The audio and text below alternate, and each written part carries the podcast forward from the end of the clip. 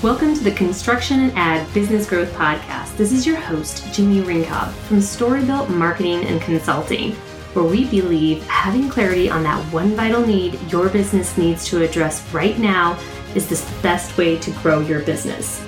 Today, we are entering into part three of a four part series conversation with Scott Lovell. We're going to be talking about something that is super important to both of these industries, and that's relationships such a relationship driven industry when you look at both of these industries and how they're using it to really grow geographically in a strategic way. And it's guiding how they're making these decisions and partnerships that are accelerating their growth. So, pretty excited. Can't wait to dive in. Let's get started.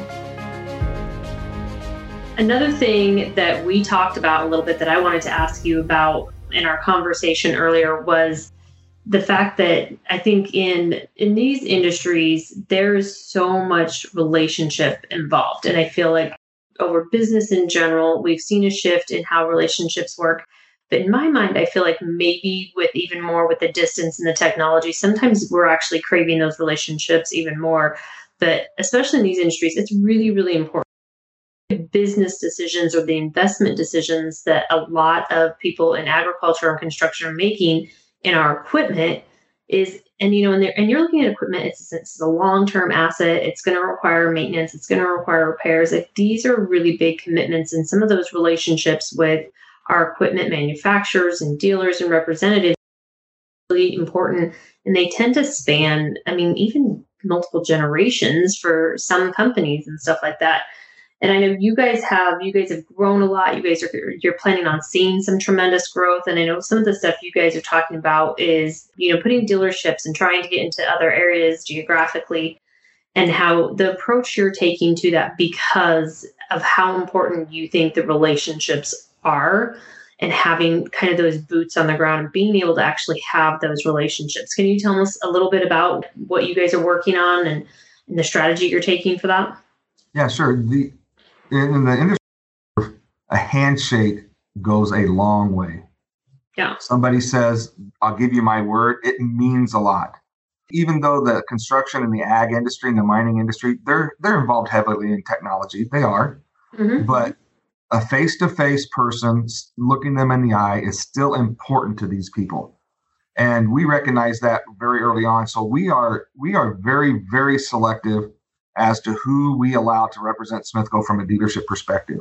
Um, as we grew, we recognized the need to develop more of a dealership network than what we had at the time. It's just too big to do all the sales from in house. Mm-hmm. And we also realized that these guys want to look at these people in the eye that they're buying from for this for the reasons you just mentioned. These, these are big investments. They want to know that that person's going to be there for them if something goes bad and take care of them. And they grew up with these relationships, right? If we're talking even construction or ag, it doesn't matter. Most of these companies and most of these individuals buy their equipment, whether it be truck or traders, from the same people that dad did, mm-hmm. or or the the founder did, right? And so relationships are huge to them. And so we are very selective about who we choose to rep Smithco. We have dealers across the country clamoring to be our dealerships, but if they don't meet certain criteria that we've set up to be a dealer, we, we just say thanks, but no thanks. Appreciate your interest in us, but uh, you're just not what we're looking for. Conversely, there are a lot of trailer manufacturers that will sign up anybody. It's just all about selling the, the product. But that name on the side of the trailer means everything to us. Smithco, that's that's who we are so much so that our guys on the floor even they will say that I built that trailer, and that's how we want our dealers dealers to, to view that as well. They're vested in it, we're vested in it, and um, it's a partnership, and we view that very very importantly. To give you an example, we just recently rolled out a financing option through Smithco for anybody that wants trailers, and we rolled that out to our dealerships. But we set it up, and we're very intentional about it to make sure that any financing program that we rolled out would not intrude on any financing program that maybe our dealerships already had in house. We've had instances, you know, our dealers have uh, protected areas where we don't let dealers cross, and yep. Smithco will not sell into their their areas. we uh, a few years back had a, a, company come to us out of Pennsylvania where we have no dealer, didn't have a dealership at that time, and bought some trailers from us. And come to find out, they put those trailers to cert into service and right smack dab in, in the dealer's area. And what did Smithco do? Smithco paid a commission to that dealer, even though they did nothing for that sale, because uh-huh. that sale ended up take, being taken from them unknowingly. And so that you know, that's that's kind of relations we're talking about. We're in business to make money. They're in business to make money, but we're here to support that dealer, and that dealer needs to show that they have that level of commitment to the customer that we do as well.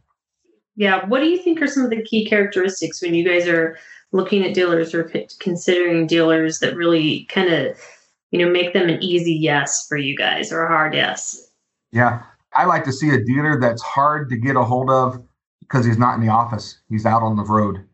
He's mm. in front of these guys meeting with them. They have to know their territory.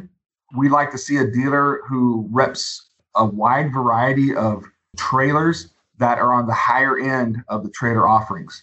If they're repping just low ball, poorly made trailers because it's all about the margins for them, they're not for Smithco. Okay. Because we know they won't they they they don't care about quality. So they have to have a quality mindset, and we'll look at their their dealership. No, their dealership has to has to show that. Um, yeah. It doesn't have to be the Taj Mahal, but it's got to look like it's put together decently. Um, you know, they had, need to have repair facilities, a parts department, so that our customers can be um, serviced by those dealerships and not having to call the, the corporate office here at Smithco to have a problem resolved. And so it's all about that one on one. So they need to have a, a good history of servicing people, uh, so we'll go out and we'll do, um, you know, interviews, calls to current customer base that they might give us. You know, what what do you think of these guys? Of course, we look on Google reviews and all those things as well. So we we try to do our homework for for anybody that's looking to want to, rep us. Yeah. How long does a process like that look like for you guys from the time that you have maybe initial contact to when you've done all of your due diligence you've really researched, talked to people, and you really feel confident like you can make a partnership type relationship. What does that look like? It depends if we know who they are or if we don't. If they're brand new to us, it could take three to four weeks to do that research. But we've had some dealers that we know who they are. We're working with one out on the East Coast. I won't say their name yet because we're not finalized with them, but they're a huge dealer and they rep the very best. And it and they've noticed us and we noticed them a long time ago and we're okay making contact with them we we chose them to be our dealer but uh, the side dump really hadn't taken off much from a concept standpoint out out east but now they've noticed us and we're in talks with them they very much want to rep us and so we'll, we'll have something signed here shortly but um, so it, it depends if we know who they are and we know they meet our our qualifications, our requirements, it can be pretty darn quick. If it's not, if we don't know them and they're a fly by night operation, we'll have to do some take some time to, to to look them up. Yeah. So for for other maybe business owners and manufacturing that may be looking at partnering with dealers and looking at those or any kind of partnership relationship in order to expand their market or grow their sales, when would you say uh, somebody needs to what are the things they need to really be at? Where's the point they need to be to know that they're ready to take those steps and how would they prepare for that that kind of growth in their business? That's an interesting question. I think we realized we're that we were at that position where we needed to grow from a dealership standpoint because we felt we were missing out on opportunities just because we didn't there weren't enough hours in the day and not enough people here on the ground to do that we looked at different models whether it was to put corporate stores out in the marketplace or to buy our own dealerships and set them up as Smithco dealerships. I think we got to the point where we knew where we were in the marketplace from a side dump perspective and what our market share was. We did a whole market analysis. We knew where our share was and looking at, okay, side dumps have this percentage of share of the whole dump market. The opportunities are here, the risks are here how do we get to where we currently aren't um, a viable option for people for whatever reason? How do we get into the areas where people who are using other types of dump trailers but not side dumps, and how do we convert them? Well, it goes back to that relationship thing. So we identified that we need to have dealers on the ground in these areas where side dumps don't have a very big presence. And it's about education. It's about getting one guy to try it and it works. And he won't try it unless he knows somebody's going to be there to support him. Mm-hmm. You know, the construction industry, in your background, you probably know this. Uh, things are done the same way year over year over year because that's how we've always done it. Yeah. And that can be a tough nut to crack at times. But once that nut is cracked and people see the viability and the benefits of the side dump over other dump products, then it just snowballs. You're and, right. And when it does snowball, you need to have that support group there to, to handle that influx of orders and the increased need to support that customer base that you just developed. And you can't do that from the corporate office. You have to have people in that area. Mm-hmm. Yeah, you know, for sure. No different, they're no different than car dealerships. People don't go buy cars at Ford. They go yeah. to the dealership, right? Mm-hmm.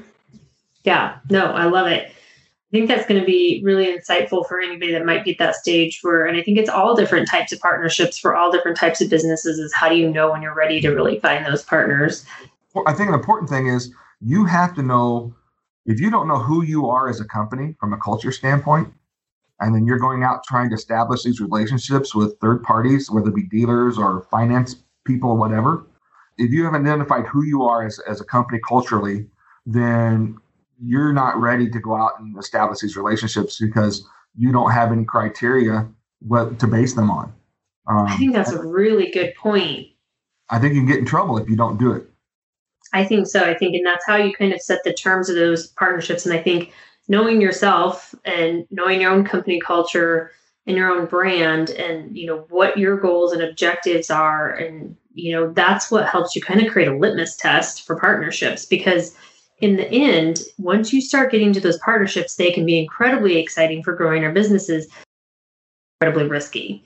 Yep. Because you're putting a lot of your brand and your awareness in their hands, essentially. And it's so important to have those. I mean, it's just like hiring, it's just as critical and it should be just as intense process, if not more, than hiring somebody because it's just, it really represents you in an area where maybe you don't have as much, you know, touch point, you know, from your head office. So, well, I, I think important thing to realize is, yeah, getting a sale is is very important, but getting that repeat sale is even more important. Yes, anybody can get a sale. It's keeping that customer time and time again and year over year is where company growth really happens. Mm-hmm. That's where things get exciting. That's where you I think you start. I know with a lot of my my customers, we talk about the business hierarchy of needs, and that's when you get out of those get stages and you start getting those give stages you're making an impact on your industry you're building a business that's going to have some sense of permanence and stuff like that so that's where things get exciting too is when you see that your sales are repeat sales i think that is a signal on that lower level of the business hierarchy of needs that's signaling you that you are probably playing at those upper levels at that point yep. i agree Okay, we are almost to part four, and it's been really great. Scott is sharing some really great stuff. It's really exciting to just hear about all the great things that they've been doing. I know exactly why. Everybody tells me I've got to meet this guy. He's got a great business. They're doing some really innovative stuff, but you're not going to want to miss the next show. It is the final one of this series, and we are talking about how they are taking an approach to marketing that is pretty uncommon in their industry and amongst their competitors and how it's paying off really big. I think this one might provide some insights and some inspiration for all of you listening out there. To catch the next series, make sure that you are subscribed to the show. And if you have just a quick moment, you don't even have to take more than a few seconds. You can scroll down and leave an honest rating by quickly clicking the stars.